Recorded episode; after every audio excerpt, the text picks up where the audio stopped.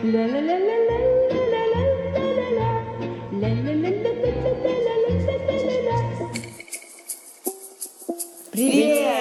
Wir sind Helena, Julia, Anni. Und was machen wir hier? Hase. X3. Hase. Unser verbindendes Element ist, dass wir alle drei aus der ehemaligen Sowjetunion kommen. Wir erzählen unsere Geschichten und die Geschichten anderer, fragen uns, wie es war, nach Deutschland zu kommen. Hier ein Leben aufzubauen. Und was jetzt eigentlich abgeht. Das ist aber auch eine interessante Geschichte an sich, dass wir ähnliche Stimmen haben. Ja. Und damit kann man auch echt spielen. Ob das irgendwas mit unserer Sprachdynamik hat, weil wir reden ja anders. Auf Russisch habe ich eine andere Stimme. Genau, in dieser russischen Folge, da war das also schon sehr unterschiedlich. Da waren die Stimmen unterschiedlich. Aber das stimmt. Und wenn ich viel Russisch gesprochen habe, so wie jetzt, dann merke ich auch, dass mir manche Sachen dann im Deutschen nicht so gut, also dann merke ich, dass meine Zunge sich anders bewegt und dass es wie so eine Anstrengung ist. Weil sich also im Gaumen, vor allem hinten, das so anders legt. Kennt ihr diesen Muskel? Motorik ist es. Ja, Motorik, ja.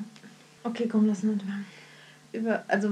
Du sagst einfach, wir sind super hungrig und deshalb reden wir heute über Essen. Ja, was wollen wir in der Essensfolge herausfinden für uns? Also über das Essen, also über unser Lieblingsessen in Bezug auf Russland, ja? Ja, also auch unsere Länder, unsere verschiedenen Essen und unsere Kulturen. Also in Kasachstan ist es wirklich spannend, weil da gibt es ja super viele verschiedene Küchen in diesem Land. Okay, mach an. Ist es schon an? Ja, ich mach das immer mal. Okay. Hi Leute, wir sprechen heute über Essen. Über Essen, das wir lieben, über Essen, das wir kennen und über Essen, das wir vermissen. Essen ist ein großes Kulturgut und das thematisieren wir jetzt. Zudem kommt, dass wir alle drei heute schon den ganzen Tag sehr viel gearbeitet haben und komplett ausgehungert sind und eigentlich schon alles gegessen haben, was in der Nähe war.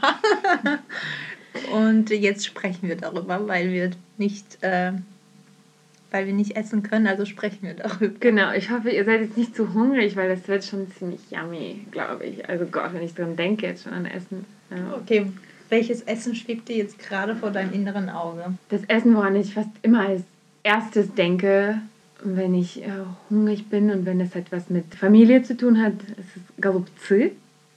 Das sind Kohlrouladen. Das sind Kohlrouladen, einfach Kohlrouladen, aber die sind wirklich so anders als Kohlrouladen, Gabuczy sind, ich weiß nicht. Und wenn Mama, wenn ich Geburtstag habe oder irgendwas und ich komme sie besuchen oder lange nicht da war, dann sagt sie, was wünschst du dir zu essen?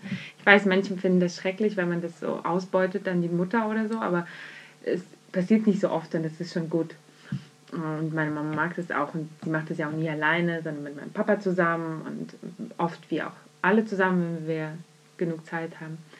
Kroszka sind halt einfach, ich weiß nicht, das ist auch nicht so, dass du nur eine Kohlroulade auf deinem Teller hast oder zwei, sondern da wird ein 10-Liter-Topf genommen und da werden diese Kohlrouladen, und da sind, weiß ich, 50 drin, werden zubereitet und ich kann die halt einfach, wenn ich eine Woche da bleiben würde, würde ich sie halt eine Woche lang jeden Tag essen.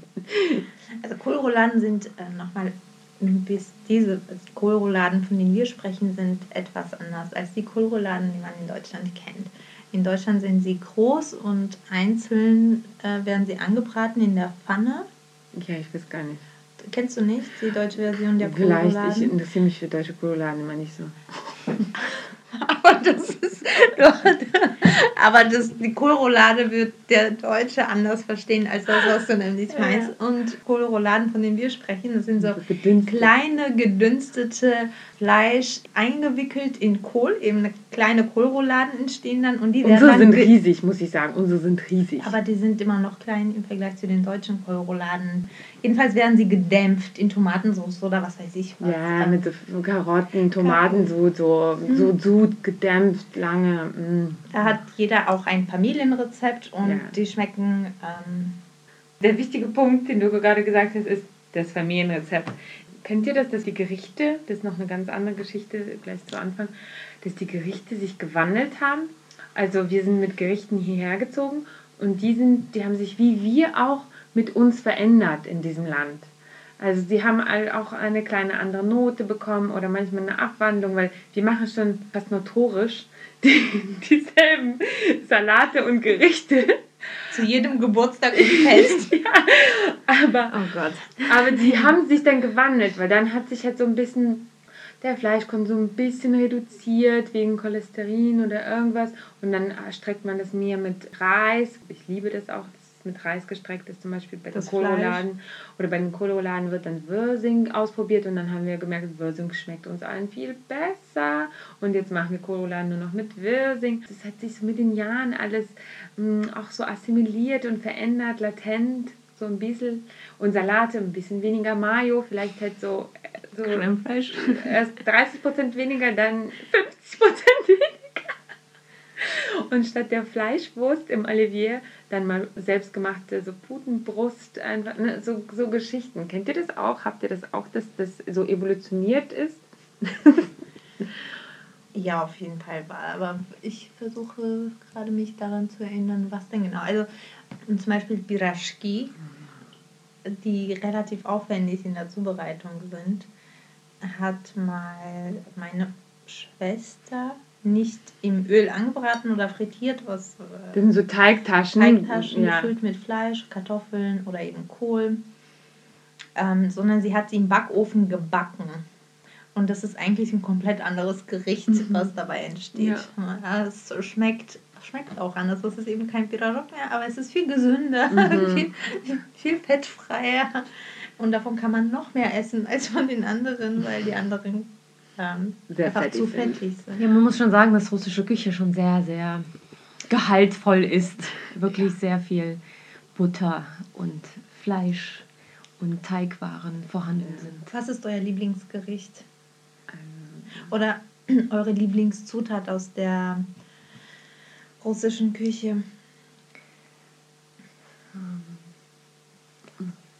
Also mir fallen sofort zwei Sachen ein, die ihr nicht sagt, aber von denen ich weiß, dass ihr das liebt. Zutat und aber auch Produkt. Also ich mag, dass da so viel Dill mal in der Kroszka, in dieser Sommersuppe dran ist. Oder auch so wird viel mit Dill gemacht. Was in Deutschland finde ich das nur in türkischen Supermärkten. Also guten, richtigen Dill und nicht so ein halbtotes Wesen. Und Petersilie aber auch. Das betrifft auch Petersilie. Ja, das stimmt. Petersilie kriegt man nur im türkischen oder im türkischen Laden. So richtig gute, ja. Also außer als 3 Stängel, meinst du, für 3 Euro. Ja, genau. Ich weiß, okay, jetzt sagst du, Anni, was ist das? Sguschonka. Ach ja, oh mein Gott. Ich habe jetzt an deftiges gedacht. Ach so, oh, Entschuldigung. Oh, bei Sguschonka habe ich beim Dessert. Bei Sguschonka kriege ich Flashbacks. Da kommen sofort bei mir die Kindheit und wie wir da dran gesaugt haben an diesen Dosen. Also Sguschonka ist Kondensmilch, als Milchmädchen hier bekannt tatsächlich. Und das war eigentlich die Süßigkeit unserer Kindheit. Und wir haben uns da drum gekloppt, ja, das wurde alles schön ausgemessen, wirklich, wer wie viel bekommt. Und wenn man eine Banka für sich hatte, also wirklich eine Dose, eine ganze Dose, da hat man 2 Löcher reingemacht und den ganzen Tag dran gesaugt. Das war wirklich Geburtstag, Weihnachten, alle Feiertage zusammen an einem Tag. Das war wirklich göttlich. Und Sguschonka ist wie Chips, wenn du damit anfängst, du bist lost, wirklich. Auch bis heute noch so und deswegen versuche ich eigentlich gar nicht damit anzufangen. Aber das Gute an dieser Kondensmilch ist ja, dass man daraus zum Beispiel so Creme für Torten herstellen kann oder Toffee daraus machen kann. Man muss das Ding einfach nur in heißes Wasser stellen und kochen, aber das ist auch super gefährlich. Ich habe mal von einer Horrorgeschichte gehört, dass eine Frau mal Toffee herstellen wollte und so 3 Dosen ausgekocht hat und die dann explodiert sind. Ich glaube, das ist ein Mythos, weil wir haben das immer gemacht. Ja? Ich habe nämlich nie so Sguschonka konsumiert wie du, Lena. Mein Lieblings-Sguschonka Aggregatzustand war Toffee. Also wenn sie karamellisiert war und karamellisiert, ist es nicht so, dass man die Dose aufmacht und das Ding kocht. Nein, die Dose bleibt zu, also eine Dose, ne, wie man Dosenmais kennt und so, und da ist halt diese gezuckerte Kondensmilch drin und man kocht die Dose. Man kocht die Dose einfach so eine Stunde oder 1,5, je nachdem. Das war auch so eine ganze Wissenschaft für sich. Je nachdem, man durfte sie nicht zu lang kochen, weil dann wird sie auch irgendwann, verbrennt ja doch der Zucker auch. Und wird es zu bitter oder zu dunkel. Das geht auch um die Farbe. Wenn man zum Beispiel so Trubotschki, Waffelröllchen gemacht hat, gefüllt mit Sguschonka und Butter zu einer Creme gemacht. Also, ja. Kennt ihr das? Also dann musste das ja auch nicht zu dunkel sein. Das musste ja auch so eine schöne Karamellfarbe behalten und sowas. Und das war für mich auf jeden Fall der Sguschonka. Und das konnte ich dann mit einem Löffel einfach so essen. Und das Witzige ist, ich mache das in meinem Erwachsenenleben gar nicht. Gar nicht, weil ich auch gar nicht so süßaffin bin. Ich bin eher so der salzige Typ. Aber wenn ich dran denke, dann werde ich wahnsinnig. Und als ich jetzt gerade in Petersburg war, da gibt es eine Bäckereikette, Buritschner, gibt es überall in jeder Ecke. Da kannst du alles kaufen, es schmeckt super, super gut. Und da kannst du auch dieses Trubotschki kaufen, also so eine Waffel gerollt. Und die Creme, die da drin ist, das ist diese Kondensmilch, diese gekochte, aber das ist nicht die. Mittlerweile kann man ja schon die karamellisiert kaufen. Habt ihr das mal versucht? Schmeckt widerlich, kauft das nicht, kocht sie selber. Und die in dieser Buritschner, die ich da jetzt immer jeden Tag geholt habe, die war mit dieser karamellisierten Kondensmilch und Butter. Aber irgendwo musste ich aufhören, weil mein Magen hat nicht mehr mitgemacht. Es war halt echt sehr... Also deine sehr Figur fettig. Schon, aber dein Magen nicht. Ja, die Figur, whatever. Ich habe das jeden Tag gegessen, aber mein Magen war dann irgendwann so Fettalarm. Fett und Zucker, alles zusammen, also, ist schon ein bisschen schwer. Ne? Weil ich habe dann natürlich jeden Tag irgendwie so ein Zeug gegessen. Und Chebureki und ach, was weiß ich. Cheburek habe ich früher sehr, sehr gerne. Das sind sowas wie Empanadas. Das werden die Deutschen verstehen. Empanadas. Ja, stimmt. Das ist sowas in der Art. Auch frittiert. Aber kann man auch alles backen. Und jetzt gibt es in Russland auch immer die gebackenen Versionen. Also die das ist dann wirklich wie Empanadas, ja. Also die less fett sind. Und das gab es früher doch gar nicht. Die waren alle frittiert in Öl. Das ist jetzt so neu. Gibt es da jetzt auch überall auf jeden Fall. Kann man auch mal oft wählen. Bei uns wurde es auch, meine Oma hat es irgendwann eingeführt, weil sie halt ihr Magen das auch nicht mehr mitgemacht hat. Und dann hat sie auch alles gebacken. Und so kannte ich das auch so. Aber das ist, wie gesagt, diese Evolution, von der ich spreche, die Evolution dieser Gerichte, die mit uns hier sich verändert hat. Bei dir ist bestimmt die Küche nochmal anders, Anni, oder? Also wenn ihr noch so eine armenische Küche mit habt. Ja. Also so wahnsinnig viel unterscheidet sich die Küche nicht. Das ist einfach aufgrund der Region ist. Ich glaube, eigentlich müsste ich mal ein Buch darüber machen, über das Essen, weil es sehr vegan ist. Also die armenische traditionelle Küche ist auf die Gesundheit komplett ausgerichtet. Habe ich schon bei meiner Oma gelernt, das und das isst du, weil das und das mit deinem Körper dann macht. Also da sind 300 verschiedene Kräuter bekannt zum Beispiel. Man soll Fleisch nicht mehr als einmal in der Woche essen. Really? Ja. Die Ernährung hat sich im Laufe der letzten 30 Jahre enorm geändert, aber einfach, weil alle gleich essen. Also das ist auch dort im Kaukasus irgendwie angekommen. Aber die traditionelle Küche ist vegan. Und Milchprodukte sollen auch gezielt eingesetzt werden und Fleisch sowieso. Und womit hat das zu tun? Dass die Küche so ist? Ja, also hat es was mit Bergregion oder irgendwas? Und das hat was allgemein mit dem Geist-Körper-Verständnis zu tun. Das, was du isst, formt ja auch einfach deine Einstellung zum Leben. Das ist alles auch sehr metaphysisch einfach, aber vor allem um Krankheiten zu heilen, ne? Also bestimmte Krankheiten oder Krankheiten vorzubeugen. Das ist traditionell, ist einfach mit der Ernährung, das ist so wie zum Beispiel in der chinesischen oder indischen Kultur veranlagt ist, über die Ernährung bestimmst du, wie alt du wirst oder wie dein Leben einfach ist. Du achtest so darauf. Und ich bin damit groß geworden, dass man zum Beispiel frischen Knoblauch überall, wo man einsetzen kann, einsetzen soll. Vor allem so in den Wintermonaten, damit der Körper immun ist gegen Viren und Bakterien. Im Sommer soll man lauwarmes Essen essen und frische Produkte, die in der Sonne gereift sind, weil dadurch nimmt man Vitamin D in den Körper auf, nicht nur über die Haut, sondern auch über die Ernährung. Tendenziell nicht so viel Brot essen. Also genau das Gegenteil vom russischen Essen. Es ist immer, also man muss einfach so maßvoll essen. Dieses Maßvolle ist durch die derzeitige Kultur auf der Welt verloren gegangen, das Maß. zum Essen. Genau, und dann gibt es natürlich auch Gabuczy, Gabuczy in verschiedenen Formen, also mit Weinblättern und mit Kohl. Ja, also ich nämlich bei diesem einen armenischen, ich habe euch mal erzählt, ich war bei diesem einen armenischen Verein in Berlin, als ich Teenager war, noch in der Schule. Und da hatten wir Dolma auch, also auch diese Weinblätter, also Weinblätterrouladen sozusagen. Genau, aber das ist ja auch tendenziell eher Festessen, was man, weil es in der Zubereitung auch einfach so lange dauert. Das ist ja nichts, was man so alltäglich machen kann, weil die Zubereitung 5 Stunden dauert. Also schnelles Essen ist Essen mit wenig Zutaten und wenig Vorbereitungsstufen.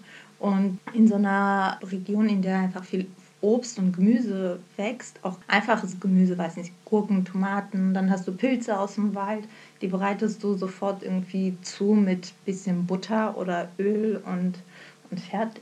So. Also ich habe schon das Gefühl, dass in meiner Familie, also besonders als wir noch in Kasachstan gelebt haben, sehr viel, sehr oft und sehr aufwendig gekocht wurde, auch wenn die Gerichte eigentlich alle einfach sind. Es wurde halt nie gekocht wie hier, so, ach, was essen wir heute zum Mittag? Sondern da wird gekocht. Und wenn du was kochst, dann kochst du viel davon. Und dann isst du auch mehrere Tage davon. Und dann kommt vielleicht sowieso jemand vorbei noch, mit dem du gar nicht rechnest. Und dann wird es schneller aufgegessen oder so. Das war eine ganz andere Wirtschaftlichkeit sozusagen, was das Kochen anging. Und deshalb hatte es vielleicht auch sowas Aufwendiges. Dabei sind es gar keine großen aufwendigen Gerichte, die sind ja alle einfach. Und wenn man sich daran setzt und diese Pelmeni, ne, das sind kleine Teigtaschen, die ihr vielleicht kennt, gekocht, oder Vareniki, das sind andere Teigtaschen, die halbmondartig sind gekocht, oder Chebureki, oder macht. Wenn man sich da hinsetzt und das macht, dann macht man keine 2 Portionen für 2 Menschen. Also weil das ist dann wirklich, der Aufwand lohnt sich nicht, sondern man macht dann gleich 100 davon oder 200 und friert noch was ein und macht noch irgendwas oder kocht sie alle und isst sie dann kalt am nächsten Tag oder so. Das lässt sich auch alles machen. Und das macht dann Sinn. Ich meine, das kommt natürlich auch daher, dass früher die Familien noch größer waren und dann hat man sowieso irgendwie für wesentlich mehr Menschen gemacht. Die machen es immer noch so. Eigentlich. Also solange ich mich erinnern kann, ist das frisches Essen sehr wichtig. Also Essen sollte frisch gekocht werden. Und bei uns war das gar nicht so üblich, für mehrere Tage zu kochen. Also ich weiß nicht, also das, was man im Sommer zubereitet hat für den Winter, also hier diese... Ach, du meinst Einmachen? Einmachen, das ist noch eine ganz andere... Das ist noch ein anderer... Okay, ja. Das was machen wir jetzt nicht. Genau. Aber es gibt diese Gerichte, also mir fällt kein Gericht ein, also vielleicht so 1, 2, also Kohlsuppen wie Borsche oder sowas, was einfach am nächsten Tag besser schmeckt. Aber tendenziell soll... das, was man isst, frisch essen.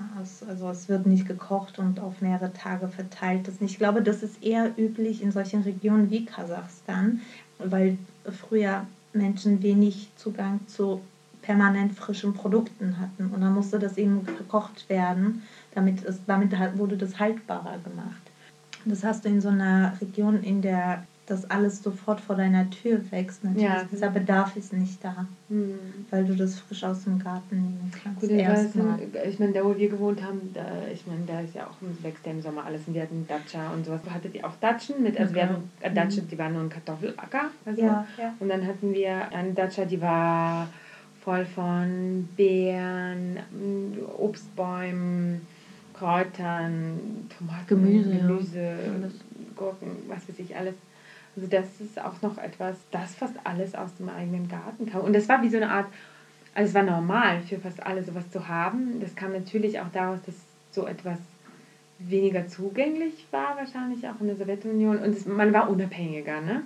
Aber auch später in den 90ern, als sowas theoretisch zugänglich war, also ich meine, eine Zeit lang haben Datschen, glaube ich, ganze Familien überhaupt ernährt, weil es in der Übergangszeit Leute zum Teil kein Geld hatten oder kein Einkommen oder es überhaupt auch gar nichts gab auf dem Markt. Also es gab auch viel Räuberei und sowas. Bei uns ist auch eine Datscha abgebrannt, weil da Leute eingebrochen sind. Aber ja, das war ein anderer Zugang zu Obst und Gemüse. Und Obst und Gemüse, das kam zum Beispiel im Sommer voll viel aus Aserbaidschan oder aus Georgien.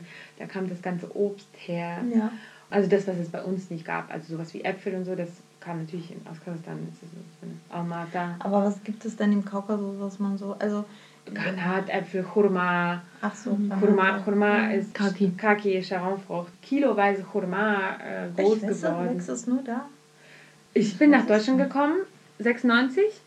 Und es gab nur bei Real in der Delikatessen exotischen Obstabteilung Churma ein Stück für 1,50 Mark oder so.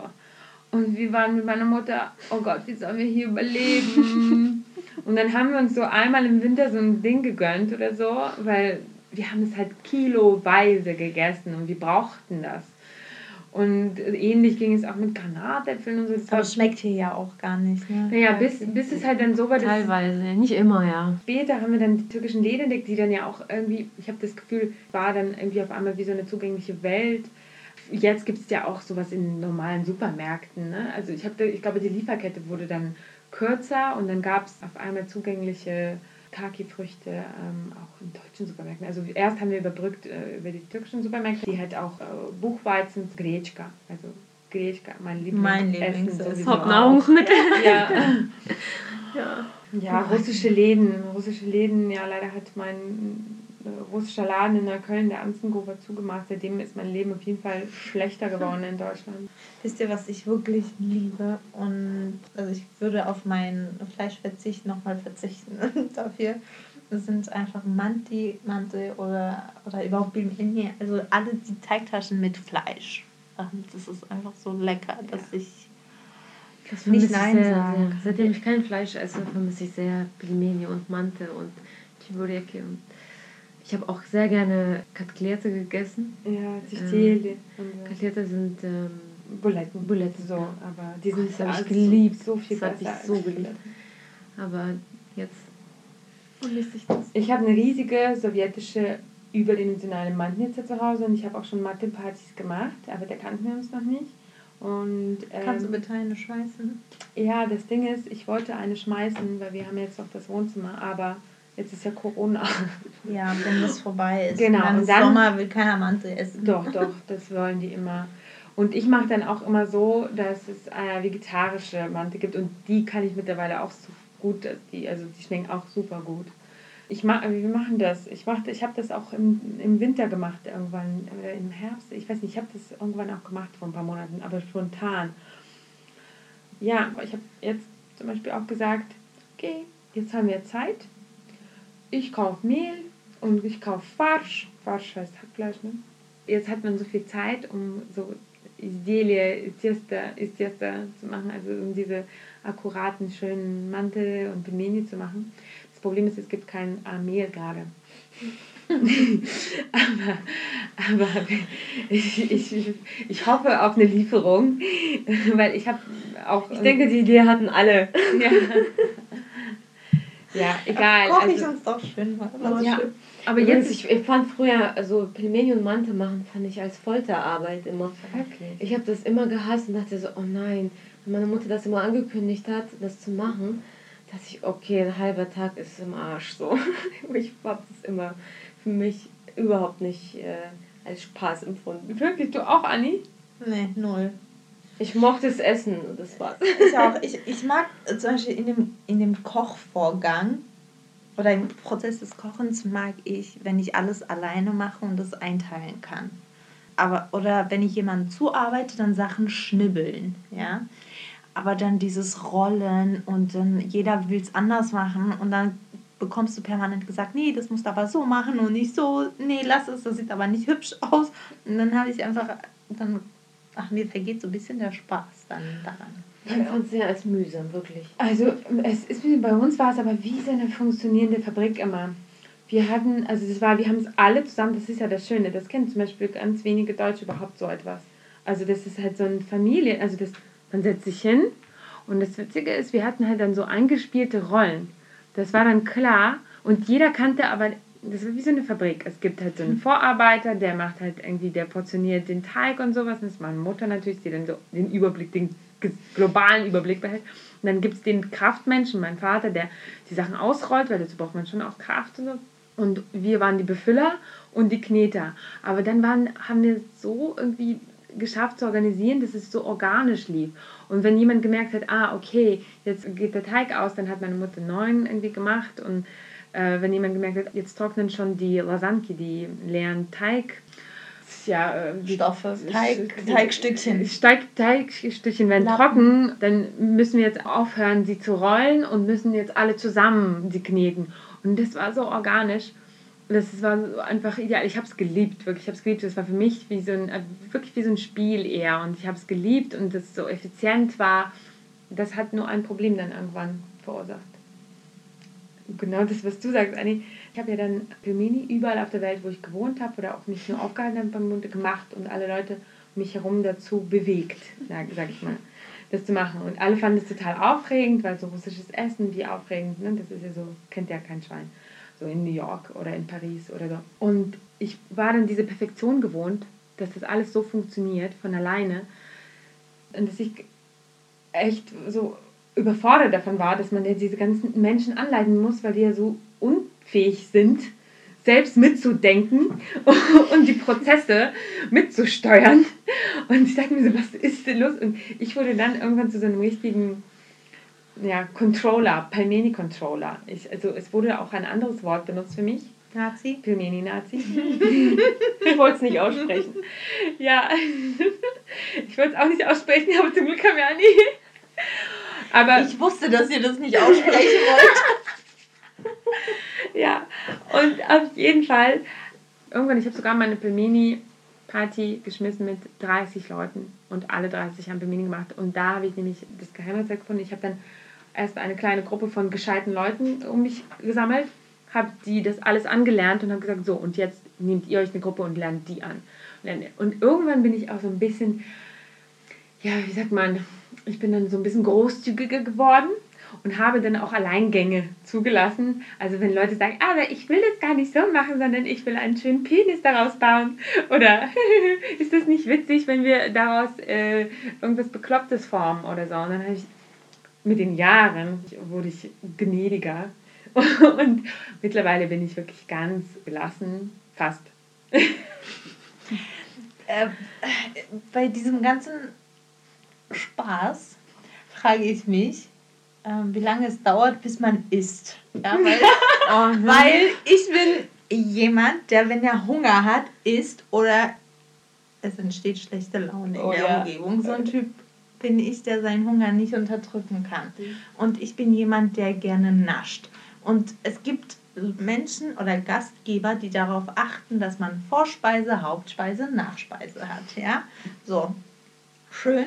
Also ich bin gerne jemand, der alles durcheinander isst und alles von allem wirklich immer probieren muss. Und ich habe nicht die Nerven, wenn es so große Gruppen sind und so ein einfaches Essen ist, weißt du, auf diese Reihenfolge zu warten. Wenn es so ein Menü ist, das aufeinander abgestimmt ist, okay. Aber ein normales Abendessen mit einfach Essen finde ich am schönsten, wenn alles auf einmal am Tisch ist und man so tapasmäßig immer von allem ein bisschen probieren kann. Und bei so größeren Aktionen, bis das Essen wirklich essbar ist, vergehen so 5 Stunden und ich halte das nicht aus. Also ja, ich kann das nachvollziehen, aber wir hatten zum Beispiel immer, wenn wir diese großen Familienfeiern hatten, dann haben wir manchmal mehrere Tage vorgekocht, ne? Alle Frauen der Familie und auch Kinder und das sehe ich auch manchmal Männer, aber das war in Kasachstan, das gibt es jetzt heute nicht mehr, also in dem Ausmaß. Aber am Ende hast du diesen Tisch, der mehrere Meter lang ist einfach und Gerichte wiederholen sich, damit niemand geiert und damit niemand Eifersucht entwickelt und sowas und Futterneid. Stimmt. Und das gäbe es nämlich nie, weil wie oft habt ihr das erlebt in einem, sag ich mal, nicht russischen Haushalt, dass sich Gerichte dann nicht wiederholen und es gibt aber nicht genug davon und die Leute, es ist doch ständig. Das ist das Schlimmste, was man macht. Nicht genug Essen zu haben. Das ist für mich wirklich fast eine Sünde. Also es ist auch ein Problem, ich gebe es zu, weil dann macht man zu viel. Aber wenn man Gäste hat, dann ist es ja üblich, bei uns eben mehr Essen zu haben als zu wenig. Das ist so das, womit man plant. Ja. Lieber mehr essen als zu wenig, dass du deine Gäste nicht versorgen kannst. Und hier ist es eher so, dass man genau abgestimmtes Essen hat. Oder manchmal zu wenig. Oder zu wenig. Und nicht selten zu wenig, oder? Also ich habe tatsächlich einmal eine Aktion erlebt, ja. Das war nach einer Hochzeitsfeier, da waren wir bei Freunden und dann kam der Vater zu uns rüber, weil wir dann frühstücken wollten und dann hat er gefragt, wie viele Personen wir sind und wie viele Brötchen wir brauchen. Dann haben wir gesagt, ja, wir sind 10 Personen, ist okay, dann hole ich 10 Brötchen. Also der hat genau 10 Brötchen geholt, mehr gab es dann nicht mehr. Und sie sagte, okay, warum ist das so? Das war schon sehr seltsam. Ja, es ist manchmal schon. Aber wie ist es denn bei euch? Ist das russische Essen immer noch in eurem Alltag? Weil bei uns ist zum Beispiel so, ich erlebe das eher auf Feiern oder wenn man sich zusammentrifft, dass da tatsächlich dann diese Salate und keine Ahnung, alles was zusammenkommt. Die notorischen Salate. Richtig. Aber im Alltag ist das gar nicht mehr so. Außer Gretschka. Außer Gretschka. Gut, aber ich meine jetzt so wirklich Gerichte. Also vereinzelt glaube ich schon mal was da, wie Gretschka, also Buchweizen. Aber ich glaube nicht, dass du jetzt da an einem Donnerstag stehst und dir Olivier-Salat machst, oder? Nee, ich bin sowieso nicht so der Olivier-Fan. Aber ja, also erstens koche ich überhaupt privat kaum mit Fleisch, also wirklich sehr selten. Ich liebe nur geräucherte kleine Würste, die ich mir manchmal beim Fleischer hole oder so. Ansonsten koche ich zu Hause, also wenn ich zu Hause Fleisch koche, dann sind es Manty oder Pelmeni, die ich in größeren Gruppen, wenn ich Freunde zu Hause einlade, manchmal auch spontan mache. Ansonsten Fleisch esse ich ja sonst nur meistens oder bei meinen Eltern. Ich esse halt alle möglichen russischen Graupen. Pirlovka, Gretschka, es gibt ja irgendwie 10 verschiedene Graupen einfach, die ich entweder aus Polen, aus russischen, türkischen oder sonstigen Supermärkten, wo ich es gerade irgendwie herbekomme. Weil ich esse zum Beispiel gar nicht so oft Nudeln. Ich esse zu Hause, also für mich ist es jetzt nicht so schlimm, dass es keine Nudeln gibt, weil ich koche gar nicht so oft Nudeln zu Hause. Also manchmal, das ist für mich sozusagen, wenn ich wirklich super faul bin. Wenn ich richtig, richtig faul bin, dann koche ich Nudeln. Aber ich brauche meine Graupen, ich brauche die und ansonsten, ja, da hast du schon recht, da mache ich jetzt nicht so die Gerichte. Zu Hause mache ich nicht so die Gerichte, da bin ich eher, ich glaube, ich habe mir schon immer Bowls gemacht, ohne dass ich es wusste. Es gibt auch diese Bowls jetzt, so ja. Poke-Bowls, Bowls. Und ich habe mir aber, wie du auch sagst, Anni, immer so, was habe ich denn zu Hause? Ich habe Gretschka zu Hause, ich habe ein paar Gurken zu Hause, irgendwie später, weiß nicht, habe ich irgendwann Avocado dann eingeführt oder so. Wobei ich Avocado jetzt auch nicht mehr esse, weil es nicht so regional ist. Ich versuche manchmal darauf zu achten. Ja, ich gucke einfach, was da ist. Ich liebe Reste kochen zum Beispiel auch deshalb. Und mache mir dann verschiedene Schüsseln und esse das einfach parallel aus diesen Schüsseln. Ich liebe es auch, eine Schüssel zu 2 zu teilen und so. Da habe ich Hans auch, also ehrlich gesagt, dazu. Aus der Schüssel zu essen. Ja, dazu. Ja, ich esse dann, er holt dann immer so 2 Teller und ich benutze meinen Teller immer nicht. Ich esse dann direkt aus der Schüssel und er macht sich das noch immer auf den Teller oder so. Wobei er das, glaube ich, auch nachlässt. Viele Sachen, alles probieren. Ich bin auch dieser Schreckliche im Restaurant, muss ich alles von deinem Teller probiert haben. Das mache ich nie, weil du bestellst das, was der andere bestellt. Ja, wenn ich ganz hungrig bin, bestelle ich das, was der andere bestellt. Wenn ich noch nicht so ausgehungert bin, dann bestelle ich etwas anderes einfach. Aber ich weiß genau, also es muss genau das perfekte Essen sein für mich. Ich überlege lange, bis ich bestelle. Aber wenn ich bestelle, dann sitzt es. Weil nichts ist schlimmer, als zu essen, wenn man Hunger hat und unzufrieden aus dieser Situation zu gehen. Oh ja. Und dann hast du gegessen und du bist einfach unglücklich mit dem Essen. Deshalb überlege ich mir lange, was ich bestelle. Und zu Hause habe ich Grundprodukte, die ich immer da habe und von denen ich nie genug habe, dass das Gretschka einmal Buchweizen und ich liebe gedämpften Kohl. Ich liebe Kohl, also Kohl liebe ich auch. Ich kenne kaum Leute, die Kohl lieben, außer uns halt so, Vorbelasteten. In allen Variationen. Kohl ist einfach großartig. Ja. Habt ihr eine Freundin, die hier geboren und aufgewachsen ist, die sowas sagen würde? Nein. Also ich nie gefragt. Also aber auch nie aufgefallen. Hast du jemals Kohl serviert bekommen bei einer Freundin oder so? Bei mir bekommen Leute Kohl serviert. Ich habe das neulich für eine Freundin gemacht. Ich habe Gretschka gemacht und so eine Sguschonka gemacht. Und ihr hat es geschmeckt, aber es hat unheimlich streng gerochen, als sie zu mir kam. Und dann dachte ich, oh Gott, sie wird das doch nie essen. Für Franzi habe ich das gemacht. Und dann hat sie das gegessen und liebte das. Und dann dachte ich, ja schön, eigentlich muss man das einfach ausprobieren. Das ist einfachstes Essen, aber leckerstes. Und ich war in meiner Kindheit kein guter Esser, aber es sind so zwei Dinge, die ich seit der Kindheit liebe. Aber ich kann das immer essen, ich werde nie genug davon haben. Ja, also auf jeden Fall ist die Liebe... Bombensicheres Essen vor allem. Ja, total, ja, also, ja. Also eine Zeit lang meinen Alltag bestimmt. Ja. Das werden auch mal einige meiner Mitbewohner, also die erinnern sich immer daran, dass ich dieses Buchweizen gegessen habe, weil das wirklich so mein Hauptnahrungsmittel war. Vogelfutter haben sie ja immer gesagt, oder meine Mitbewohner, ja. Meine deutschen Mitbewohner haben gesagt, isst du schon wieder Vogelfutter? Ja, aber wenn alle es probiert haben, fanden es alle richtig geil. Ja, ne? Also ja. Es ist so, aber die können das gar nicht. Jetzt wird es ja in so Bioläden verkauft, jetzt sogar bei Aldi, aber so grün, ich verstehe ja auch nicht, warum. Ja, weil es geröstet, was wir essen, ist ja geröstet. Aber warum wird es ungeröstet verkauft? Und ich habe es mal ungeröstet gekauft und dachte, oh mein Gott, das ist ja die schlimmste Erfahrung, die man machen kann mit Gretschka. Ich habe es gar nicht erst gemacht, ich hatte Angst. Ist furchtbar, wirklich, das kann man nicht essen. Ich habe mal bei einer Freundin eine Zeit lang gewohnt, so 4 Monate, als ich nach Berlin gezogen bin, bis ich eine Wohnung hatte. Und in der Zeit, ich liebe es wirklich zu kochen. Also ich liebe es zu kochen und zu bekochen. Und da habe ich Gretschka gemacht und es hat ihr nicht geschmeckt. Und dann dachte ich, okay, irgendwie hatte ich Lust auf Uchá, also die Fischsuppe, ja.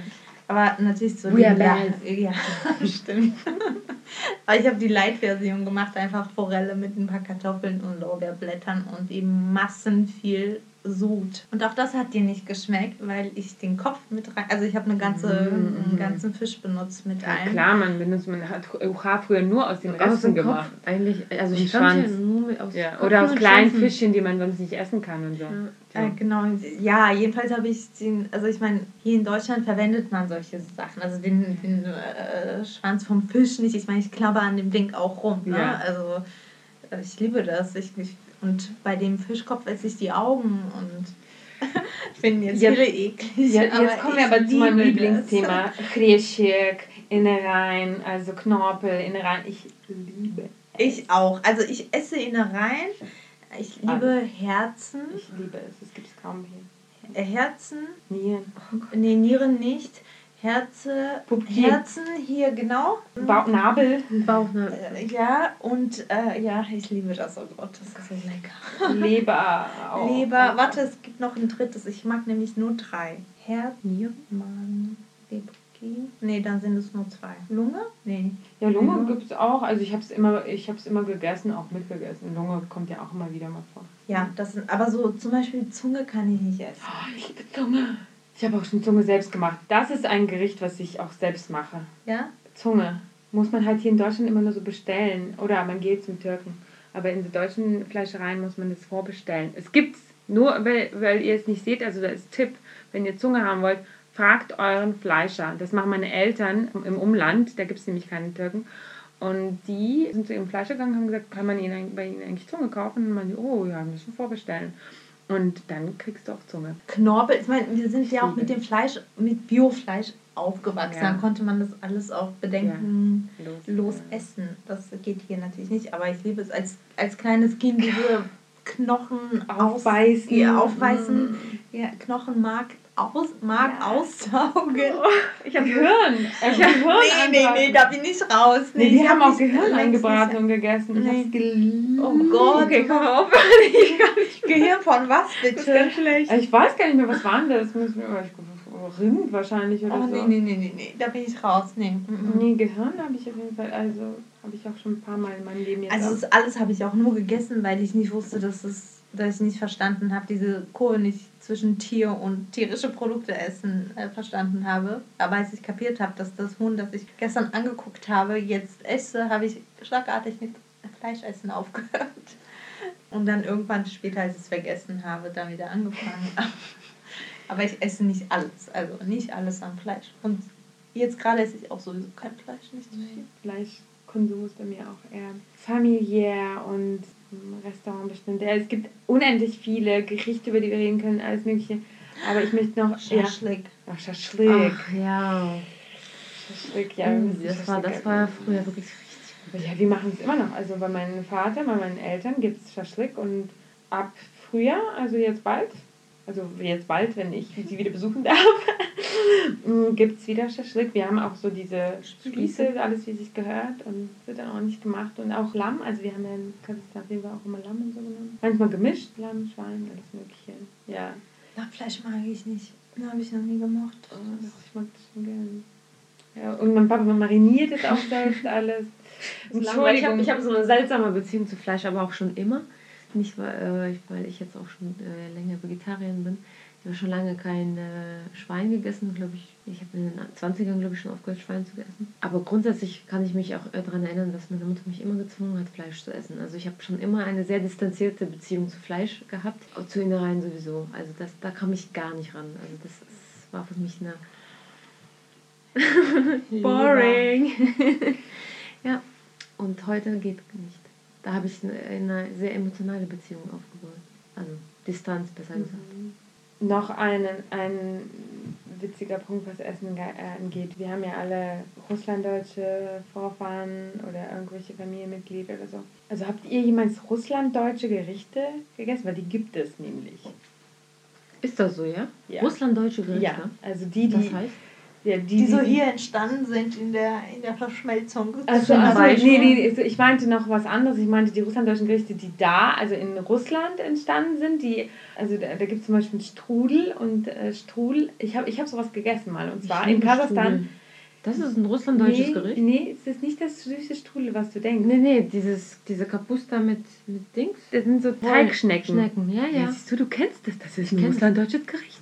Ach so. Ich habe das zum ersten Mal in Kasachstan. Na, siehst du, wir haben das in Kasachstan gemacht. Frag mal deine Mutter, wo das herkommt. Das ist ein russlanddeutsches Gericht. Und ich kannte das überhaupt nicht. Ich habe das geliebt. Das ist Kapusta. Das ist Kohl tatsächlich. Das ist alles geschmort, ne? Im Prinzip. Und wenn der Kohl fertig ist, wird dann zum Schluss diese Teigschnecken. Also das ist im Prinzip so ähnlich wie Taschenteig.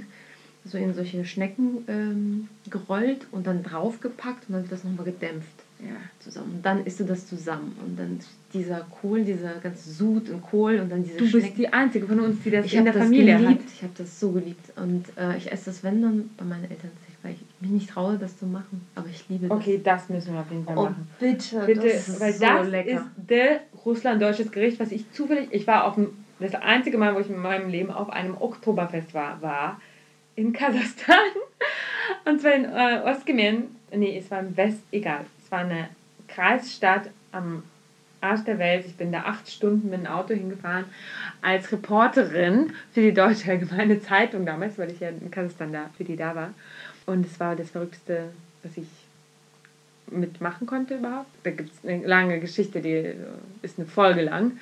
Aber eines der Sachen, die ich da gegessen habe und kennengelernt habe, war dieser Strudel. Und weil ich habe es dann auch gegoogelt und so, und es gibt es auch in so Büchern, russlanddeutschen Büchern, und ich kannte das überhaupt nicht. Aber ich glaube, das gab es auch zum Teil in unserer Familie, aber in anderen Zweigen der Familie.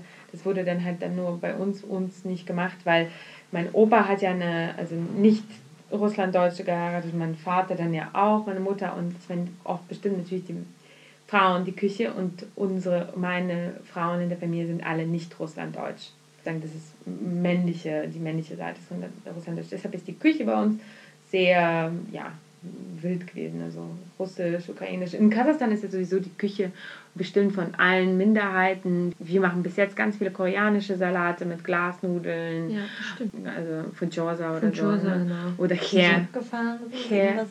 In Kontext dieser Kultur einfach nicht kennen, ne? So krass. Funchosa ist super. Ja. Also ich meine, auch Manty letztendlich, das macht kaum jemand in Russland, kennen sie das aus der Usbeczka, aus irgendwelchen Restaurants, usbekischen Restaurants oder so. Zu Hause machen nicht so viele Leute Manty in Russland. Oder Plov. Plov ist ein ukrainisches Gericht. Nee, das gibt's nicht. Plov ist kein ukrainisch. Plov gibt es in der Ukraine wie in Russland, aber das ist eigentlich ein... Kommt aus dem Raum, aus manchen so Pilav auch. Das ist alles sehr ähnlich, es kommt eher aus der Ecke. Man streitet sich dann immer, woher das kommt. Nee. Und unser unser heiligstes Essen in Kasachstan ist Beschbarmak. Und das ist für uns das Allerheiligste. Das ist Das gibt's einmal im Jahr, das wünsche ich immer meinem Bruder immer. Aber oh Gott, mein Bruder wünsche ich das auch immer. Das ist irgendwie so ein Mann. Also echt, das ist wirklich so, egal wo mein Bruder eingeladen oder zu meiner Oma kommt oder zu meiner Mutter, es wird immer Beschbarmak gemacht, ja, weil er das liebt. Ja, das mein Bruder so auch. Ich liebe es ja auch, aber es ist auch sehr aufwendig. Man macht da selber Teig, Nudelteig eigentlich, so eine Art Lasagne, Lasanki, aber so größere Lasagneplatten. Und man macht das alles per Hand auch und dann kocht man verschiedene Fleischsorten. Also in Kasachstan, ich habe es wirklich sehr oft gegessen, macht man das meistens aus Pferdefleisch, Pferdewurst, Lammfleisch und mittlerweile gibt es auch manchmal mit Rind oder so. Das gemischt, sogar, was man gerade hat. So, manche machen das mit Kartoffeln noch zusätzlich dazu. Mhm. Das ist so eine russifizierte, also Evolution des Gerichts. Ne? Da sind wir wieder beim Thema. Wir machen es mittlerweile, wenn wir es machen, also unser Gericht ist dahin gewandert, dass wir es auch mit Kartoffeln machen, also mit mehlig kochenden Leckeren, die so gelb sind und nicht so komische, festkochende, eklige Weiße. Sondern also die sind wirklich schwer manchmal zu kriegen in deutschen Supermärkten. Du kriegst die nie. Ich suche nach mehligen Kartoffeln. Ja, immer. Alle Russen suchen das. Steht immer nur festkochend. Die schmecken einfach überhaupt nicht. Die sind so weiß. Und einfach nicht lecker. Nee. Ja, also es gibt Kartoffel-Issues, es gibt Schmand-Issues, es gibt Kefir-Issues, also es gibt sehr viele Problemzonen, die man hier in den deutschen Supermärkten, also mit denen man konfrontiert ist. Zum Glück gibt es jetzt viele polnische Produkte, die den russischen sehr ähnlich sind, die man einfacher bekommt und die es jetzt auch. Aber die Kartoffeln nicht. Nee, die Kartoffeln sind schon anders. Aber es gibt Bio-Kartoffeln, man schmeckt wirklich besser, ne? Ja, also ich esse wirklich nicht so viel Kartoffeln, aber weil sie mir nicht schmecken hier. Ab und zu mal kriege ich dann so mehlig kochende Kartoffeln, dann bereite ich sie zu, aber ich würde deutlich mehr Kartoffeln essen, gäbe es mehr mehlige Kartoffeln. Ja, nee, ich liebe Kartoffeln, ich esse schon viel Kartoffeln, muss ich sagen, aber... Ja, aber wir haben also schon, glaube ich, eine vielfältige, und auch da entwickelt man ja auch eine Toleranz auch zu einer Küche. Also zum Beispiel diese ganzen kasachischen Küchen, das ist echt eigentlich verrückt, was wir dafür einen Küchensmash hatten und diese koreanischen, da gibt es ja auch zum Beispiel in Almaty, gehst du auf den Markt und dann gibt es da auch also diese ganzen Sachen, die es da gibt. Und da gibt es Sachen, die sehen aus wie Sushi und das sind so koreanische, dann auch so evolutionierte Sushi, die man da einfach auch auf dem Rynek, auf dem Markt bekommt und kosten einen Apfel und ein Ei und sind mit allen möglichen Sachen gefüllt. Aber mit Algenblättern halt auch. Auch mit Algenblättern, ja. Das ist auch, also es ist echt verrückt. Du gehst da hin und da sind Leute und das sind eine koreanische Minderheit, die sprechen auch alle kaum mehr Koreanisch, aber die Küche ist dann so eine Fusion Kitchen aus Russisch-Koreanisch geworden. Und ja, ähnlich ist es dann mit den Ukrainern, mit allen Minderheiten, die haben alle was reingebracht und es ist echt cool gewesen. Also ich mag das immer noch. Also mein Lieblingsessen gibt es in Kasachstan, glaube ich, alles. Also das schmeckt einfach alles, überall, in jedem Café. Es gibt auch in Bars oft Essen einfach. Also vielleicht liegt es auch daran, dass man diese Instant-Küche auch nach wie vor verachtet. Ne? Also da gibt es so etwas auch nicht. Aber nicht nur, weil sie nicht die Möglichkeit haben, sondern weil Essen so heilig ist und es ist so wichtig, Essen mit eigenen Händen zuzubereiten und zu sehen, was da reinkommt, dass das bei der Bevölkerung gar nicht so manifestiert ist, dass man Instant-Essen hat. Also die Leute, die stehen schon trotzdem auf so Fastfood-Ketten und sowas, weil das halt irgendwie so ein Hype ist oder weil das halt irgendwie... Ich meine jetzt nicht Fastfood, sondern zum Beispiel schon fertige Produkte oder hergestellte Produkte aus dem Supermarkt zu kaufen, fertige Gerichte. Ich verstehe, das hat aber wenig Edles an sich, das hat eher was mit Logistikketten zu tun und zwar, dass nach Kasachstan einfach gar nicht so viel Produkte, also importiert werden, das ist ein kleiner Markt, das ist sowieso immer das Problem mit, ob H&M in Kasachstan aufmacht oder so, das ist so ein Viertmarkt, weil es ist ein Riesenland, riesige Logistikwege, riesige Transportwege, aber lohnt sich das? Und das ist sowieso immer der Punkt. Deshalb gibt es da, glaube ich, relativ wenig. Außerdem gibt es da relativ wenig Kapital. Es gibt natürlich Geld in dem Land, aber nur wenige Menschen besitzen das. Und die kaufen sich eh, was sie wollen. Aber Leute, die wenig Geld haben, Sie können sich diese Tiefkühlprodukte oder so, diese importierten, die sind ja alle importiert dann auch, nicht leisten. Es hat eher, das hat wenig edle Gründe, als dass es praktische Gründe hat tatsächlich. Und also es ist einfach günstiger, mit den Umlandprodukten und sowas zu kochen. Und Fleisch gibt es tatsächlich noch nicht in der Massenproduktion, aber das wird sich bald, sehr bald ändern, weil die Chinesen haben sich da schon eingekauft in den Fleischmarkt. Weil sie brauchen Bedarf, sie brauchen Ländereien. Das ist sowieso das große Trouble-Thema. Da gibt es ein Politikum, gab es auch Proteste und auch Essnahme und was weiß ich alles. Deswegen, weil es gibt so eine Art Landausverkauf an China in Kasachstan, weil das halt so ein benachbartes Land. Gibt es da keine Regelung? Doch, deshalb wegen der vielen Proteste ist es dann halt zu so einer Art Regelung gekommen, dass es halt nicht einfach so passieren kann, aber alle befürchten, weil sie natürlich kein Vertrauen in die Regierung haben, also dass das unter der Hand schon alles verkauft wurde oder irgendwelche Tochterfirmen oder irgendwelche Strohmänner etc. Und also so wie ich das gehört habe, es ist jetzt schon eine Weile her, dass ich mich dazu informiert habe, aber dass sie in den Fleischmarkt sich eingekauft haben, also und dann ist es auch nur eine Frage der Zeit, weil also eines der Superlative von Kasachstan ist die Weidefläche pro Kuh, die größte der Welt. Also weil es ist halt einfach ein riesiges Land und es gibt viele Weideflächen, Steppe und so weiter. Und ich sage euch, warum auch das Fleisch da anders und besser und geiler schmeckt. Weil es halt keine Massentierhaltung so gibt, also nicht viel und weit verbreitet. Und weil sie diese geilen Steppenkräuter alle essen, die werden sozusagen mariniert schon beim lebendig mariniert. Es ist wirklich pervers, wenn ich das so sage, aber es schmeckt halt einfach so anders, das Fleisch. Schmeckt gut. Okay, wir sprechen nicht mehr über Fleisch. Jetzt eure Top-Crazy-Momente beim Umzug nach Deutschland. Was waren die craziesten Lebensmittel in Deutschland, an die man sich so also entweder die man gehypt hat oder die man so mega eklig fand? Mega eklig. Ich auch nicht. Ich kann mich erinnern, dass ich hier erst angefangen habe, Milchprodukte zu essen. Und zwar wegen der Fruchtjoghurt. Oh Gott, wir hatten palettenweise Joghurt. Ja, und eigentlich ist es ja kein natürliches Produkt. Also, naja, nicht aus dem Supermarkt mit, keine Ahnung, 100 Kilo Zucker versetzt und Obst, das eigentlich keins ist, sondern künstlich irgendwo im Labor hergestellt wird. Ja? Das war der Grund, warum ich mich mit Milchprodukten angefangen habe. Aber das habe ich dann bald aber wieder belassen, so in meinen 20ern, weil ich das irgendwann verstanden habe und das dann einfach eklig fand. Und es gab einen Grund, warum ich vorher keine Milchprodukte gegessen habe. Das war einfach Laktoseintoleranz, ganz einfache. Auch als Kind nie Milch oder sowas getrunken. Genau, und diese Verfälschung des Geschmackes führt dazu, dass der eigene Körper auch überlistet wird eigentlich. Und das passiert mit so vielen Produkten. Das ist mein einschneidendes Erlebnis mit Lebensmitteln hier, dass sie so unnatürlich oft waren. Jetzt ändert sich ja auch das Bewusstsein, aber also in meinen 20ern hat sich da kaum jemand so richtig darüber Gedanken gemacht. Ich habe auch Lebensmittel einfach, die sind so verfremdet, dass du deine natürlichen Bedürfnisse überhaupt nicht erkennst. So, das ist mein Verhältnis zum Essen, negatives. Ich habe ein einschneidendes Erlebnis. Das war noch wirklich zu Anfang, als wir nach Deutschland kamen und dann waren wir in diesen Lagern und so und dann kriegt man da natürlich so Essen.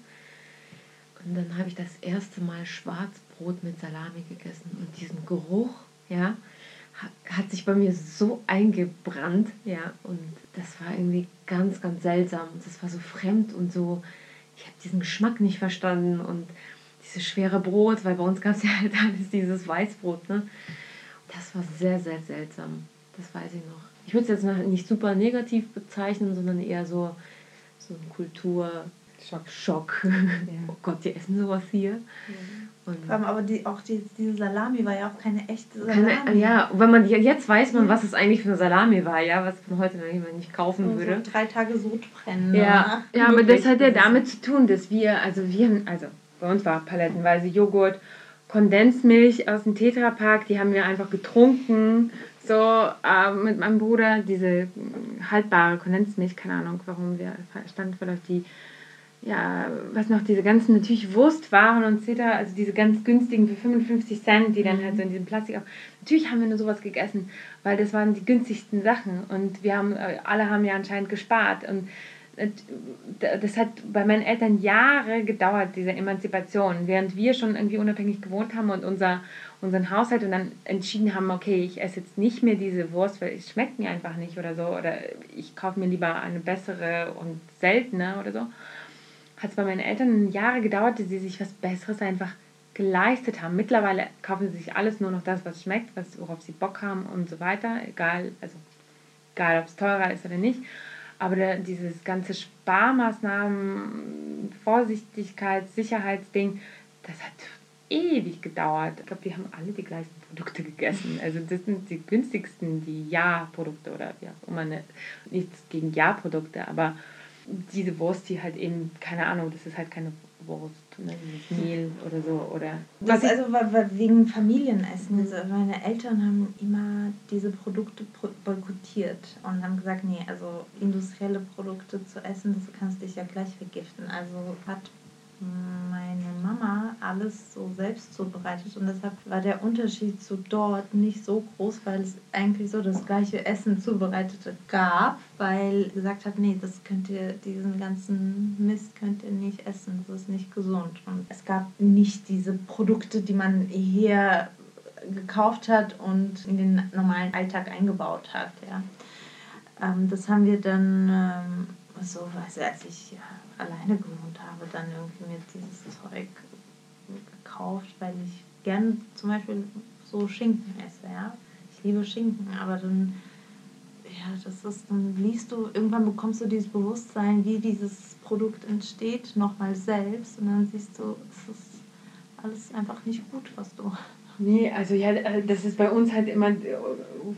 zweimal am Tag warmes Essen gab, was gut war und sowas, das war ja klar, aber es gab trotzdem diese Produkte, wo Eltern arbeiten, die haben auch noch viel mehr gearbeitet, deswegen waren immer, es gab Hühner, dieses Hühnerfrikassee, kennt ihr, manchmal haben wir selber Essen, ich habe mir halt seit ich 10 bin selber Essen gemacht zwischendurch, ne, mal versucht für die anderen zu kochen, ich weiß noch, ein schönes Erlebnis, wo ich den Fisch versucht habe, aber der war tiefgefroren und dann ist er immer verbrannt und ich habe dann geweint und an der Pfanne gestanden und ich dachte, der brennt immer an und dann wird das so, kennst du das, wenn dieser Fisch dann und dann wird daraus einfach nur so ein Püree und ich glaube, meine Mutter war dann sehr gerührt, als ich nach Hause kam und ich stand weinend da und ich habe das alles versaut, aber ich wollte nicht was zu essen kochen.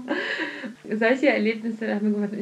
Das größte Erlebnis ist halt dieses Ausprobieren, man geht in diesen verrückten Supermarkt, die wir eigentlich kannten. Also unsere Supermärkte waren halt halb leer noch. Oder überhaupt die Supermarktsituation, ja. Leute. Also wir sprechen so, als ob wir irgendwelche Supermärkte gekannt hätten. Ja, wir haben keine Dieses Supermärkte. Prinzip gab es ja dort einfach nicht. Du bist an die Theke gegangen und sagtest, okay, davon möchte ich 200 Gramm, davon möchte ich das und hier und dir wurde alles an die Theke gebracht, dann hast du das bezahlt. Aber du bist nicht durch den Supermarkt gegangen und hast dir irgendwelche Sachen ausgesucht. Nee. Und dann bist du zu den Babuschkas gegangen, die halt die Smetana und die Milch und irgendwelche Obst- und Gemüsesachen verkauft haben und Butter auch, die aus dem Dorf kamen oder aus der Siedlung irgendwie bei der Stadt. Und dann bist du zu einem Fleischer und hast da irgendwie so Fleisch noch extra gekauft oder so. Also, aber das war ja alles, oder der Markt ist sowieso das Beste. Und mit diesen Gerüchen und mit dieser Fleischhalle, die auch verrückt roch im Sommer, mit diesen Fliegen und sowas.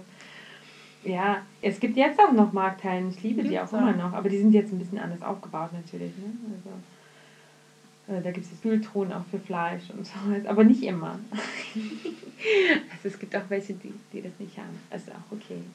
Aber es ist unterschiedlich einfach, ja, der Umgang. Können wir mal zum Schluss ein sehr, sehr großes Phänomen auflösen? Vielleicht wisst ihr das. Warum Semischke so ein Riesending ist. Oh Gott. Ich bin nicht addicted. Ihr seid das, ich nicht. Schon. Also ich habe ein Problem damit. Ich habe ein großes, also für mich ist das halt tatsächlich ein großes Problem. Also Semischke sind Sonnenblumenkerne, die hier in Deutschland eigentlich nur für Vögel bestimmt sind. Auch Vogelfutter. Alles nur Vogelfutter. Türken werden es kennen, weil die essen die auch wie wir. Mittlerweile kennen das alle unsere Freunde, oder? Ja, aber wenn man wirklich mit Leuten zu tun hat, die das kennen, aber sonst das halt muss man vielen das anlernen. Witzig ist. Ich habe da ein Tutorial. Und vor allem stellt mir Christian immer, mein Freund, die Frage, warum kauft die nicht gleich geschält? Warum mit Schale und so? Ich so, ja, aber dann ist der ganze Spaß weg, die zu essen. Ja, nee, das ist ja der Spaß. Man muss sie aufknacken und ja, dann das Salz. Und dann, es gibt ja diese Technik und es ist ja wirklich... Also ich habe dann das Salz, das die Haut der Lippen zersetzt, so nach 3 Stunden, nachdem du 3 Tonnen Sonnenblumen gerne gegessen hast. Ja, das ist das Problem. Ich kann alles, was ich liebe, kann mein Magen nicht verarbeiten. Ich habe halt leider so ein großes Problem mit Essen sowieso. Also seit der Kindheit, ich habe die halbe Kindheit kotzen verbracht und Sonnenblumenkerne, ich hatte ein Verbot darauf. Also ich durfte das nicht essen und ich habe es natürlich immer gemacht, sobald ich irgendwo Sonnenblumenkerne hatte. Und das hatte dann die Folge, dass ich so schnell und so viel davon vernichtet habe, bis ich wieder gekotzt habe. Und deshalb, ich habe da halt so eine Manie damit. Ich habe sie im Erwachsenenalter halbwegs unter Kontrolle, aber ich esse schon, bis mir so ein bisschen schlecht wird. Aber jetzt kann ich halt stoppen. Als Kind konnte ich nicht stoppen. Und ja, aber es ist halt, sind halt Nüsse, ne? Das ist sehr fettig auch. Das heißt, du hast sie immer da zu Hause? Nee, aber gerade auch welche in meinem Haus. Zum Glück bin ich gerade nicht zu meinem zu Hause, aber ich kann mittlerweile halt so portionieren. Aber ja, wenn die Portion da ist, ich muss sie aufessen. Also wenn sie vor mir ist, dann kann jetzt nicht so, ich nur die Hälfte der Schüssel essen. Wenn in einer Schüssel... Ich muss sie immer aufessen. Ja. Das geht nicht, man kann nicht einfach. Das ist wie Chips, eigentlich ist das die russische Version für Chips. Und das kann nicht. Es ist das Salz. Salz ist ja auch ein Geschmacksverstärker. Aber es gibt ja auch ungesalzene Versionen, das ist egal.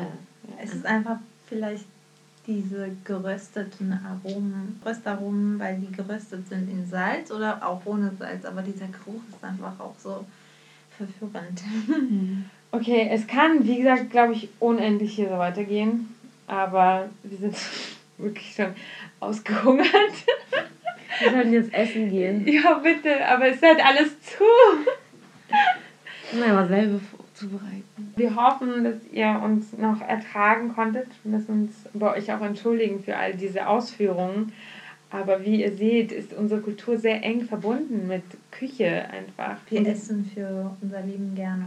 Ja. Aber jeder macht das, oder? Ich glaube, wir haben wirklich nur einen Teil dessen angeschnitten, was ging. Also über deutsches Frühstück haben wir uns nicht unterhalten. Überhaupt über dieses brotige Leben hier ohne warme Gerichte, also in so deutschen Familien. Alles Mögliche nicht, aber ich glaube, das kommt alles noch in den kommenden dazu Monaten und Jahren. In einem anderen Kapitel Essen.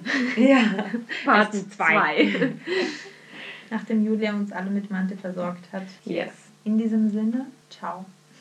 Tschüssi. Tschüss, danke fürs Zuhören. Und vergesst nicht, uns zu abonnieren. Und uns zu liken. Uns zu folgen. Uns zu nicht hören. Nicht zu kommentieren. Doch, sehr gerne. Julia schaut mich gerade böse an, also kommentiert. Kommentiert und ladet auch eure Freunde und Familie ein, uns zu hören, uns zu liken oder disliken. Wir vertragen alles. Und falls ihr Themenvorschläge habt oder euch irgendwas wünscht, wovon ihr nicht denkt, dass wir das irgendwann bringen werden, dann macht es bitte. Wir versuchen darauf einzugehen. Let's do it together. Last but not least wollen wir darauf hinweisen, dass die Idee dieses Podcasts unterstützt wird. Dafür danken wir der LMDR Nordrhein-Westfalen für ihre finanzielle Unterstützung und freuen uns riesig über die Förderung des Ministeriums für Kultur und Wissenschaft NRW.